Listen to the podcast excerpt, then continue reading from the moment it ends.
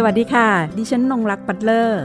นี่คือพื้นที่ของคนชอบอ่านและชอบแชร์ ที่จะทำให้คุณไม่ต้องหลบมุมอ่านหนังสืออยู่คนเดียว แต่จะชวนทุกคนมาฟัง และสร้างแรงบันดาลใจในการอ่านไปพร้อม ๆกัน กับหลบมุมอ่านค่ะ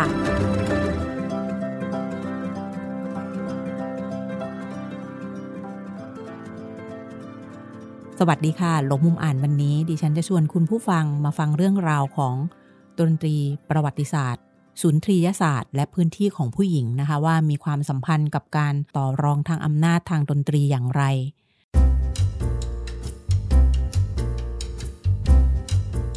ดิฉันได้อ่านบทความวิชาการหัวข้อมุมมองสตรีนิยม กับศูนย์ทรียศาสตร์ทางดนตรีของ อาจารย์กุลทีบรรจุแก้ว แล้วก็อาจารย์วรินาถนะคะพิทักษ์วงวานนะคะเป็นงานเขียนคู่ดูโอนะคะสำหรับงานบทความวิชาการชิ้นนี้นะคะจึงสนใจบริบทค่ะในเรื่องพื้นที่ของผู้หญิง เพศสถานะปิตาธิปไตยนะคะซึ่งดิฉันก็เห็นว่าทุกพื้นที่นะคะที่มีการต่อรองทางอำนาจ ในเรื่องของเพศสถานะนะคะ มันก็มีบริบทมาตั้งแต่อดีตจนถึงปัจจุบันนี้นะคะ เรื่องการต่อสู้ในเรื่องเพศเพศสถานะเนี่ยยังมีอยู่มาจนถึงทุกวันนี้ และในบริบทของสังคมวัฒนธรรมในช่วงนั้นนะคะ สิ่งหนึ่งที่เห็นนั่นก็คือ นักประพันธ์เพลงเอกของโลกตะวันตกนะคะที่เรารู้จักคุณชื่อ ล้วนเป็นผู้ชาย แล้วผู้หญิงล่ะคะ อันนี้คือคำถามของดิฉันนะคะตอนแรกดิฉันก็ยังไม่มีคำถามค่ะ จนได้อ่านบทความนี้ขึ้นมาคือตัวเองก็จะไปมองมุมของผู้หญิงหรือว่าเพศสถานะนะคะ ในมุมอื่นแต่ก็ละเลยนะคะ ลืมที่จะเอ๊ะกลับมาดูตรงนี้นะคะ พอได้อ่านบทความนี้ก็เลย เออ มีความน่าสนใจมาก ๆ ว่าบริบทเวลานะเดียวกันเนี่ยค่ะณช่วงเวลานั้นเนี่ยสถานภาพของพวกเธอเป็นอย่างไร แล้วก็มีการมีอยู่ของผู้หญิงนะคะ เป็นแบบไหน วันนี้ก็เลย ชวนค่ะอาจารย์ทั้งสองท่านนะคะ ที่เขียนบทความนี้นะคะมาร่วมพูดคุยกับเราในหลบมุมอ่าน เพื่อค้นหาว่าผู้หญิงนะคะ หลบอยู่ตรงไหนของตัวโน้ตทางดนตรีนะคะ สวัสดีค่ะ สวัสดีครับสวัสดีค่ะค่ะ ก็สวัสดีทั้งสองท่านนะคะ ที่มาร่วมพูดคุยในรายการหลบมุมอ่านคำถามเริ่มต้นว่าที่มาของการศึกษาดนตรีกับสตรีนิยมเนี่ยมันมีความสัมพันธ์กันในด้านใดบ้างค่ะถึงอยากจะทำเรื่องนี้กันออกมาค่ะ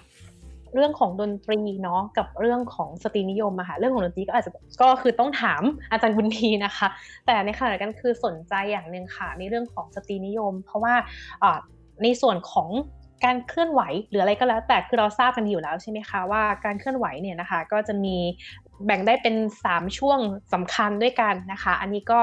อาจจะไม่ได้กล่าวซ้ำในตรงนี้นะคะ คือตัวเองเนี่ยก็ศึกษาเกี่ยวกับ สื่ออยู่ด้วยอะค่ะ เป็นสื่อใหม่นะคะ แล้วก็อันนี้เนี่ยสิ่งที่เป็นข้อสังเกตเลยอะค่ะ จะเห็นว่าแนวทางอะค่ะของการศึกษาค่ะที่ใช้แนวคิดสตรีนิยมเข้ามาจับเนี่ยนะคะ รวมถึงผลของการศึกษาที่มันออกมาค่ะ เราจะเห็นว่าสิ่งที่สะท้อนกลับออกมานะคะ ก็คือมองว่าผู้หญิงเนี่ยนะคะ ยังคงถูกกดขี่อยู่ ในบริบทของการทำพวก YouTube อะไรต่างๆค่ะ ผลที่ออกมาก็แสดงให้เห็นว่าพื้นที่ในสื่อใหม่อะค่ะอย่างในพื้นที่สื่อออนไลน์พวกนี้ค่ะ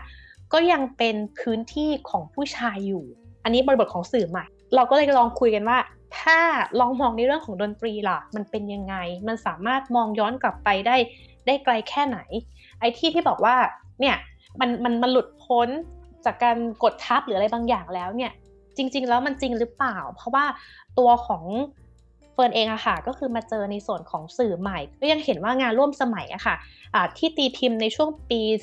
2019-2020 เนี่ยก็ยังคงยืนยันให้เห็นถึงตรงนี้ค่ะว่าผู้หญิงเนี่ยนะคะยังถูกกดทับอยู่นะคะก็คืออจากการที่เขาเป็นยูทูบเบอร์นะคะแล้วก็ถูก ข้อความต่างๆนะคะถูกการ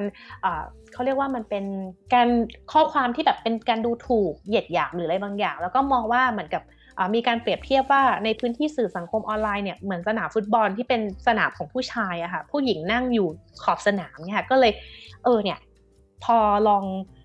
จะโยนกลับไปมิติทางดนตรีอะค่ะ ก็ขอให้อาจารย์คุณทีว่าต่อเลยนะคะ ในเรื่องมิตินี้แต่ส่วนของสตรีนิยมเนี่ยก็คือจุดจุดที่เราเห็นเลยคือ ทำไมนะ ยังคงมีการอธิบายในแบบนี้อยู่ว่าผู้หญิงเนี่ยยังคงถูกกดทับอยู่อย่างเงี้ยค่ะ ก็ผมอธิบายอย่างนี้นะครับ ในบทความของผมเนี่ยมีตัวละครหลักอยู่ 3 ตัวนะครับ ก็คือซูซานแมคแคลรีซึ่งเป็นนักดนตรีวิทยานะครับลูซ อิริกาเรนะครับ ซึ่งเป็นนักสตรีนิยมที่เป็นฝรั่งเศสนะครับ คนสำคัญนะฮะการวิเคราะห์ตัวบทของคุณคลารา ชูมันน์นะครับ ซึ่งเป็นภรรยาของโรเบิร์ตชูมันน์นะครับซึ่งเป็นนักประพันธ์เพลงในศตวรรษที่19 ที่มีชื่อเสียงมากนะครับ ทีนี้คำถามก็คือที่มาของการศึกษาดนตรีกับสตรีนิยมเนี่ยมันสัมพันธ์กันได้ยังไงใช่ไหมครับ ฟังฟังดูเหมือนว่างานแบบนี้นะครับ มันเป็นงานที่เพิ่งเกิดขึ้นเมื่อทศวรรษที่พันเก้าร้อยแปดสิบนี่เองนะครับ เพราะว่าก่อนหน้านี้วิชาที่ชื่อว่าดนตรีวิทยาหรือ musicology เนี่ยมัน ศึกษาในลักษณะ positivism นะครับหรือว่าเชิงปฏิฐานนิยม หรือเชิงประจักษ์แบบวิทยาศาสตร์ ก็คือจะตัดทอนเรื่องของความหมายหรือการตีความนอกเหนือจากสิ่งที่ปรากฏจากเสียงเนี่ยออกไปหมดนะครับ แล้วไอ้วิธีคิดแบบนี้นะครับ ที่ผมพูดชื่อขึ้นมา 3 ตัวละครเมื่อกี้มันเกี่ยวพันยังไงบ้างซูซานแมคแคลรีนะครับ คนที่ผมอ้างถึงแล้วก็เป็นไอเดียในการเขียนบทความนี้นะครับ ก็คือ มันเกี่ยวพันกันหมดนะครับ เกี่ยวกับเรื่อง background ของประวัติศาสตร์ของของตัวเขาเองนะครับ ตัวเขาเนี่ยจบปริญญาตรีปี 1968 นะฮะในช่วงเวลาที่หลายคนก็ทราบนะครับ ช่วงยุค 60 60 ของอเมริกาเนี่ยมันมีการประท้วงทุกรูปแบบเลยตั้งแต่ซีวิลไลฟ์นะครับ มีฮิปปี้เกิดขึ้นในปลายยุค 60 นะครับ และปี 1968 เนี่ยทั่วโลกนะครับ โดยเฉพาะอย่างยิ่งในมหาวิทยาลัยเนี่ย ก็พูดกันแบบชาวบ้านนะครับ ก็คือ พอมีการศึกษาขึ้นปุ๊บ แล้วก็ได้เรียนความคิดทางฝ่ายซ้ายขึ้นมาเนี่ยก็รู้สึกว่าไอ้สิ่งที่ปรากฏอยู่ในสังคมเนี่ยมันไม่เป็นธรรมโดยเฉพาะอย่างยิ่งแนวคิดของสตรีนิยมคลื่นลูกที่2นะครับก็เกิดขึ้นในช่วงยุค 60 เหมือนกันนะครับในช่วงยุค 60 นี่เองเนี่ยครับที่เป็นปีที่ซูซานแมคแคลรีจบปริญญาตรีเนี่ยนะครับผมคิดว่าเป็นหน่ออ่อนนะครับในสภาพแวดล้อมของสังคมในช่วงนั้นที่สตรีนิยมคลื่นลูกที่2เนี่ยกำลังทำงานอย่างหนัก ถ้าเราย้อนกลับไปศึกษาประวัติศาสตร์ของการพูดถึงเรื่องสตรีนิยมคลื่นลูกที่2เนี่ยช่วงทศวรรษที่ 1971 เนี่ยจะเห็นว่าจะมีนิตยสารที่เป็นหัว อย่างชื่อ Ms.นะครับ MS นะครับ ของนิวยอร์กไทม์นะครับถ้าผมจำไม่ผิดคำถามคือใครเป็นคนเขียนใช่ไหมครับสตรีที่เป็น front row นะฮะหรือว่าคนที่สตรีเป็นแถวหน้าในยุคนั้นก็คือคนที่มีการศึกษานั่นเอง ย้อนกลับไปคือลูกที่หนึ่งอะอย่างเวอร์จิเนียวูฟอย่างเงี้ยครับ หนังสือชื่อดังของเธอเนี่ยหรือมอฟันโอเนี่ยที่เรารู้จักกันเนี่ย เธอก็เป็นคนที่เกิดและเติบโตมาในชนชั้นที่เป็น upper middle class นะครับในคือลูกที่หนึ่งลูกที่สองนี่เองเนี่ยแหละครับ ที่เป็นตัวขับเคลื่อนให้ ผู้หญิงที่มีโอกาสได้รับการศึกษาเข้าสู่สถาบันการศึกษาได้เรียนศาสตร์อย่างศิลปศาสตร์ดนตรี ศิลปะทุกสิ่งอย่างเนี่ย เริ่มตั้งคำถามกับกลไกของมันว่าทำไมมันไม่เคยมีพื้นที่ให้พวกเขามาก่อน อันนี้เป็นจุดเริ่มต้นของบทความนี้นะคะ อันนี้พอเราเข้าไปศึกษาซึ่งมันก็ไปสัมพันธ์กับเวฟคลื่นของทางแนวคิดของสตรีนิยมที่เกิดขึ้นแล้วมันอยู่ในช่วงของคลื่นลูกที่สองใช่ค่ะ เป็น second wave จุดพอดีเลยนะคะสำหรับเรื่องนี้นะคะ ในต่างประเทศเองค่ะ ในเรื่องของการเอ่อ movement หรือว่าการการการเคลื่อนไหวของแนวคิดสตรีนิยมนะคะ มันก็ค่อนข้างจะมีความชัดเจนนะคะ การเคลื่อนไหวเหล่านี้นี่มันครอบคลุมไปถึงในด้านของดนตรีกับผู้หญิงด้วยไหมคะในต่างประเทศในช่วงนั้น โอเค งั้นผมจะเล่าต่อเลยว่าซูซานแมคคาเร่เนี่ยเขาก็เรียนต่อปริญญาเอกที่ฮาวาดนะครับช่วงปี 1976 ต้องยอมรับว่าในช่วงเวลานั้นเนี่ยกระแสของ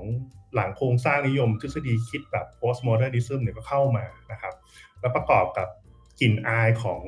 การเรียกร้องสิทธิสตรีในคลื่นลูกที่สองเนี่ยมันขับเคลื่อนให้เธอต้องทำวิทยานิพนธ์ป.เอกเรื่อง การเปลี่ยนผ่านวิธีระบบ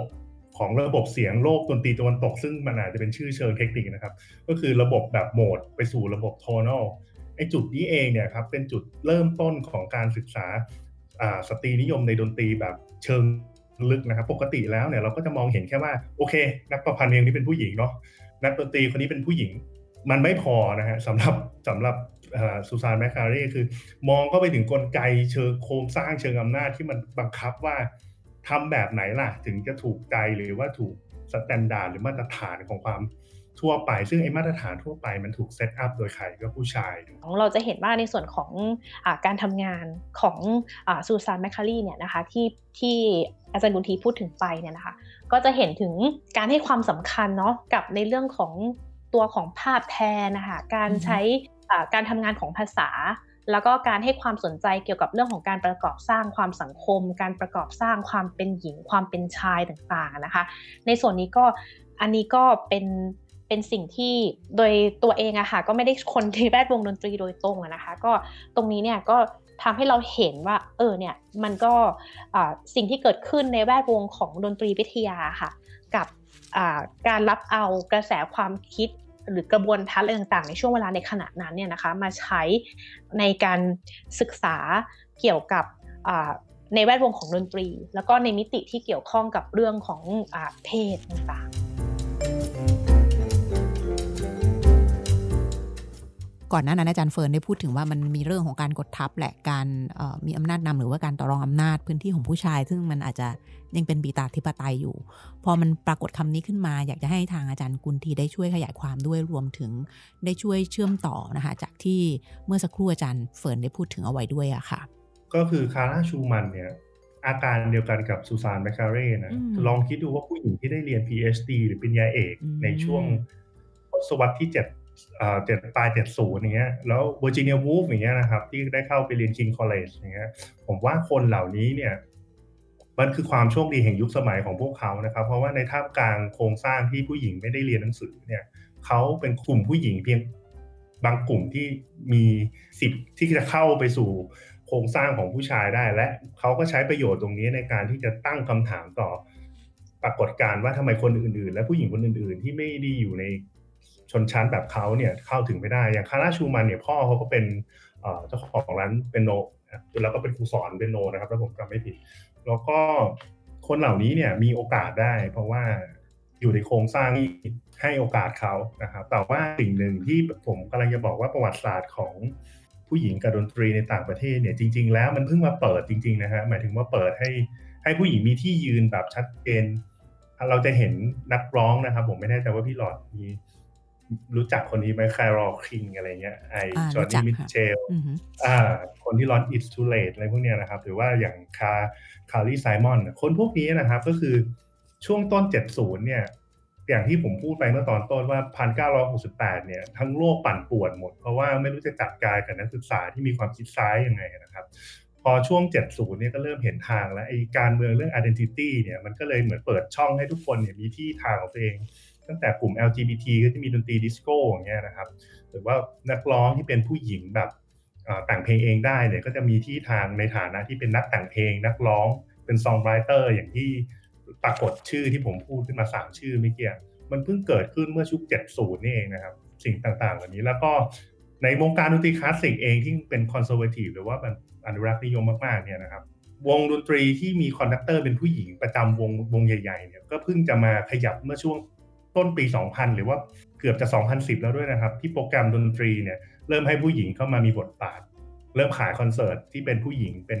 วัทยากรหรือว่าเป็นนักประพันธ์เพลงอะไรเงี้ยครับอย่างในโลกปัจจุบันตอนนี้มันค่อนข้างจะมีอ๋อต้องเรียกว่ามันเปิดค่อนข้างมากนะคะในเรื่องของการ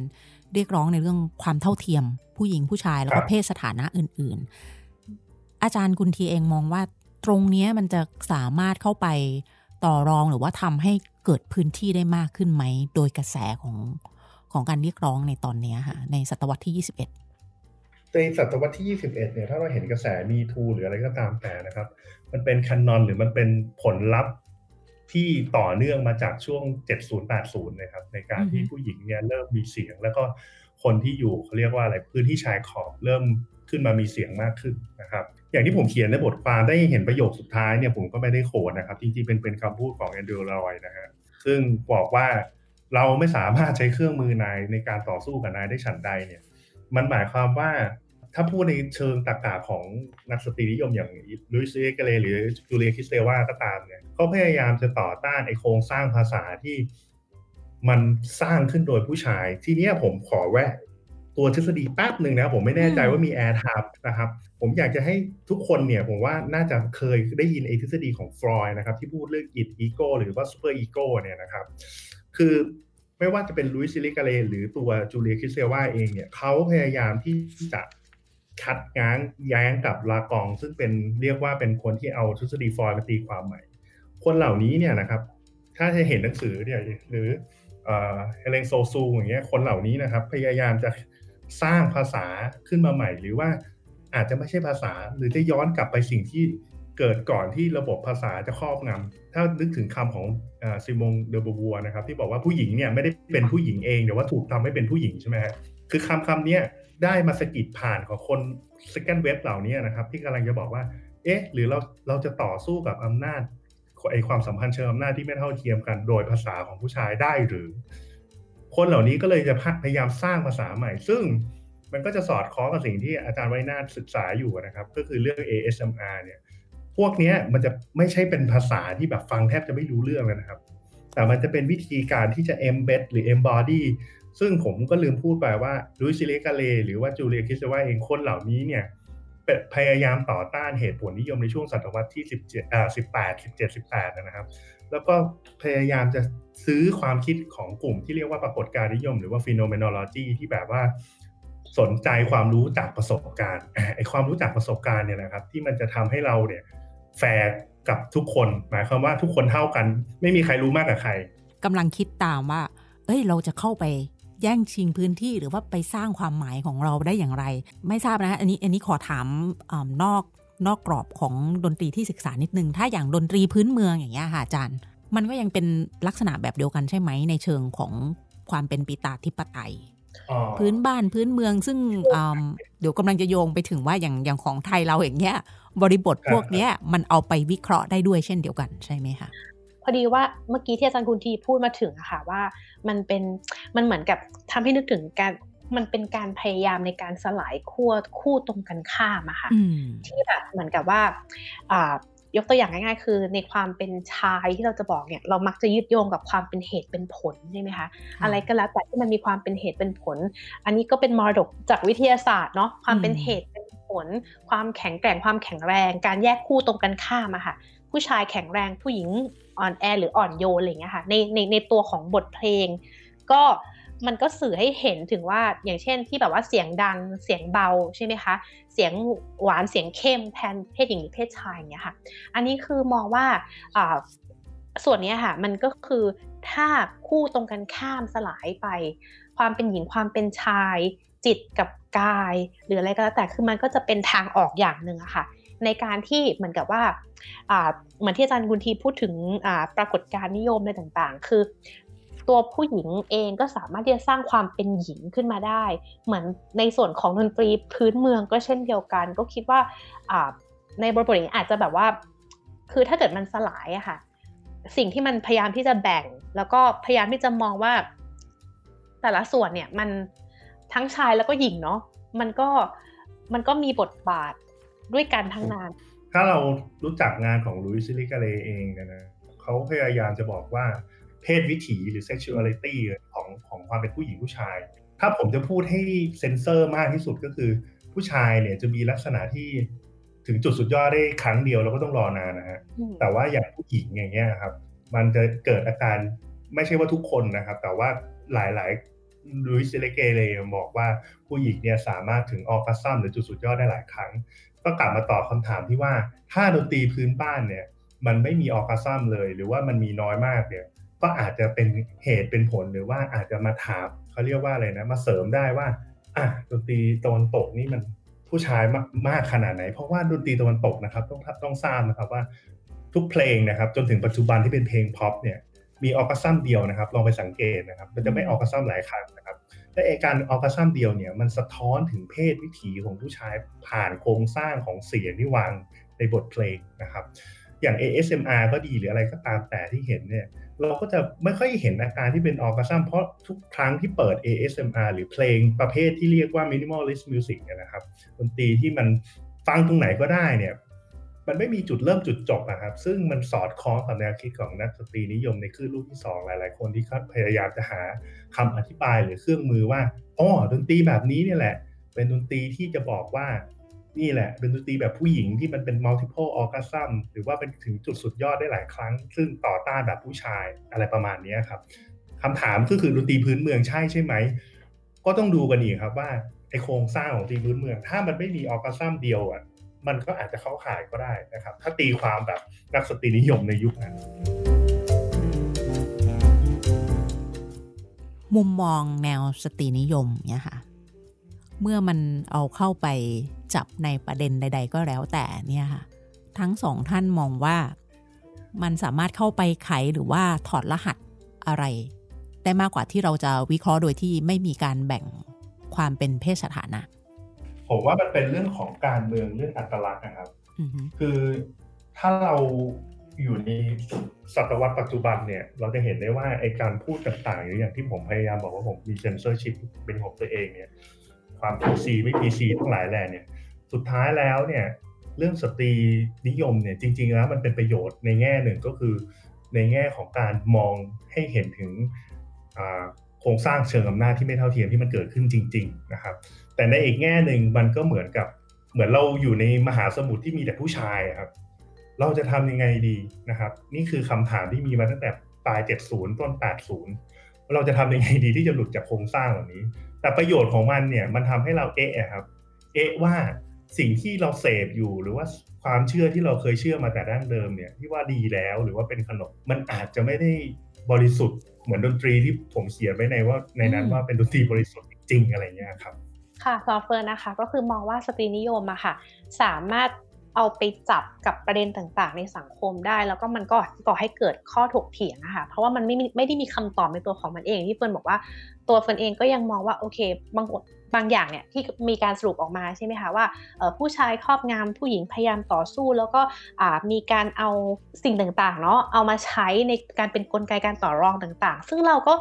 เหมือนกับเถียงไปก็มันถึงว่ามันก็คือเถียงไปมันก็ก่อให้เกิดประโยชน์นะ คือให้เราได้คิดเนาะว่า เออ ทบทวนว่าสถานการณ์ในปัจจุบันต่างๆเนี่ยมันเป็นยังไง แล้วก็มันมีข้อมูลอะไรยังไง ปรากฏการณ์ทางสังคมมันเกิดอะไรขึ้นใช่ไหมคะ ก็เลยมองว่าสตรีนิยมอะค่ะมีมีมีประโยชน์อย่างมากในการที่เหมือนเวลาถกเถียงแล้วมันแล้วมันไปต่อได้อะค่ะ เหมือนอย่างบทความบทความนี้ค่ะ ถ้าจะมีคนมาตั้งข้อถกเถียงก็ได้นะคะว่า จริง ๆ แล้วเนี่ยแท้ที่จริงแล้วเนี่ยในในในประวัติศาสตร์ในในในประวัติศาสตร์ดนตรีของโลกตะวันตกเองเนี่ยมันมีพื้นที่สำหรับผู้หญิงเยอะอยู่นะ หรือว่าไม่มีพื้นที่เลยหรืออาจจะถกเถียงไปในประเด็นอื่น ๆ ต่อได้ค่ะเฟิร์นมองว่าประโยชน์ของมันคือเปิดโอกาสให้มันมีการถกเถียง เพราะว่าโดยตัวของมันเองแล้วอะมันก็ไม่ได้มีคำตอบที่ตายตัว แล้วก็ทำให้ในแวดวงวิชาการนะคะก็ คือคิดต่อไปต่อ แล้วก็อย่างที่บอกว่าอย่างที่พี่หลอดถามว่าเนี่ยในต่างประเทศเป็นยังไงใช่ไหมคะในอดีตเป็นยังไง ในบริบทของประเทศไทยเนี่ยเป็นยังไง อันนี้ก็คือมองว่ามันทำให้เหมือนกับเกิดการตั้งคำถาม มีการหาคำตอบ แล้วก็การตั้งคำถามต่อไปอะค่ะแล้วก็ทำให้เหมือนกับมันก็เป็นประเด็นที่เรื่องราวเกี่ยวกับ ผู้หญิงผู้ชายนะคะ รวมถึงความหลากหลายทางเพศเนี่ยมันก็ยังอยู่ในความมันอยู่ในความสนใจของทุกคนมันอยู่ในชีวิตเราอยู่ตลอดเวลาอยู่แล้วอะค่ะแล้วก็ยิ่งประเด็นที่สัมพันธ์กับเรื่องของในเชิงของอำนาจต่างๆ ทุกวันนี้ตามสื่อต่างๆ เราก็เห็นนะคะว่ามันก็มีความซับซ้อนนะคะแล้วก็ก็เลยมองว่านี่แหละค่ะก็คือจุดเด่นของมันในการที่มันจะไปต่อ รวมถึงบทความนี้ก็รอให้คนที่จะมาตั้งข้อถกเถียงอยู่ด้วยนะคะ เพราะว่ามันไม่มีอะไรที่แบบ สมบูรณ์แบบเนาะตอนทำงานเขียนบทความชิ้นนี้ด้วยกันนะ มีมีข้อถกเถียงแล้วก็หาจุดร่วมกันอย่างไรบ้างค่ะคือเรื่องของเรื่องอะค่ะจะเป็นเหมือนกับแม่บ้านมากกว่านะคะ ก็คือว่า อาจารย์กุนทีก็จะเหมือนกับว่ามีไอเดียทางด้านดนตรีเนาะแล้วก็เรียนสตรีศึกษามาด้วย ส่วนตัวเฟิร์นเองอะค่ะ ก็จะผู้ดูพวกแนวคิดเกี่ยวกับเหมือนกับว่าเอาช่วงเวลามาเทียบเนาะเหมือนทำความเข้าใจไปด้วยค่ะว่าเอ๊ะช่วงเวลานี้มันมันเป็นช่วงถ้าเกิดดูมองในมิติของดนตรีเนาะมันสมัยคลาสสิกมันเป็นช่วงรอยต่อของอ่ามาถึงโรแมนติกรวมถึงแบบในบริบทของ ในบริบทร่วมสมัยอะไรเงี้ยค่ะ แล้วก็ตอนนั้นเนี่ยสตรีนิยมเนี่ยมันขับเคลื่อนไปด้วยคลื่นลูกไหนมีแนวคิดยังไงอะไรยังไงอะค่ะ แล้วก็กระแสแนวคิดทางสังคมเนี่ยเป็นยังไง แล้วก็เหมือนกับอ่ามันให้อาจารย์กุทีสำรอกมาก่อนนะคะ แล้วก็เราก็มาจัดระบบให้ประมาณนั้นลักษณะการทำงานก็จะเป็นแบบนี้ ส่วนเรื่องของข้อถกเถียงคือเราก็คือเป็นผู้ด้วยความที่เฟิร์นเป็นผู้หญิงด้วยค่ะ ก็คือ พอมองเอ๊ะ ก็จะมีบางส่วนที่เราเอ๊ะว่า เออ ตกลงแล้วเนี่ยไอการขับเคลื่อนหรืออะไรหรือ การที่จะแบบไปต่อหรืออะไรเงี้ยค่ะ มันมันมันต้องไปมันมันมันไปต่อยังไงอะไรเงี้ยค่ะ ประมาณนั้น แล้วก็มีความรู้สึกว่าแล้วคนที่ทำงานเรื่องขับเคลื่อนเกี่ยวกับอันนี้เกี่ยวกับผู้หญิง แล้วก็ถ้าเกิดมาอ่านอันนี้ค่ะ จะจะด่าเราไม่น่าอะไรอย่างเงี้ยค่ะ ประมาณนี้ ในบทความนี้เนี่ยถือว่าได้เปิดมุมมองเลยทีเดียวนะคะ ในเรื่องของการนำมุมมองทางด้านสตรีนิยมนะคะ กับสุนทรียศาสตร์ทางด้านดนตรีนะคะ มาใช้ประกอบในการเขียนงานเขียนเล่มนี้ รวมถึงได้มีตัวละคร 3 ตัวนะคะ อย่างที่ทางอาจารย์กุลทีได้เล่ากับพวกเราฟัง แล้วก็ตัวทฤษฎีที่นำมาใช้ในการวิเคราะห์นะคะ โดยแนวทางการวิเคราะห์ตัวบททางดนตรีนะคะ ด้วยมุมมองสตรีนิยมนะคะ มีคุณค่าแล้วก็ความหมายต่อการตีความดนตรีไม่เพียงแต่ความหมายใหม่ที่ถูกค้นพบ หากแต่เป็นความหมายเดิมที่ถูก กปิดซ่อนเร้น ภายใต้วาทกรรมความเป็นชายความเป็นหญิง ที่ถูกความเป็นชายซ้อนทับอยู่นะคะอันนี้ก็คือดิฉันออกมาจากบทสรุปนะคะของงานบทความชิ้นนี้ค่ะ โดยวันนี้ที่คุยนะคะเราก็อาจจะไม่ใช่มาเรียกร้องหรือว่า เคลื่อนไหวในความเป็นชายเป็นหญิงนะคะ แต่ว่า ในบทความได้บอกเอาไว้ว่า การเรียกร้องให้ผู้หญิงคนหนึ่งเก่งทัดเทียมเท่าผู้ชายอะจึงไม่ใช่ประเด็นสำคัญ มากกว่าการเห็นคุณค่าของผู้หญิงอย่างที่ผู้หญิงเป็นนะคะ อันนี้ก็น่าจะเป็นอีกหนึ่งหัวใจหลักของงานเขียนชิ้นนี้ด้วยเช่นเดียวกันนะคะ วันนี้ค่ะทางรายการลมมุมอ่านต้องขอขอบคุณนะคะ อาจารย์กุลทีบรรจุแก้ว และอาจารย์วรินาถพิทักษ์วงวานที่มาร่วมพูดคุยกับลบมุมอ่านค่ะ ขอบคุณที่ติดตามรับฟังรายการ สวัสดีค่ะ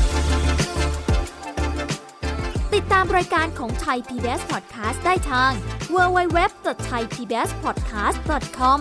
แอปพลิเคชัน Thai PBS Podcast หรือฟังทาง podcast ช่องทางอื่น ๆ Spotify SoundCloud YouTube Google Podcast Apple Podcast และ Podbean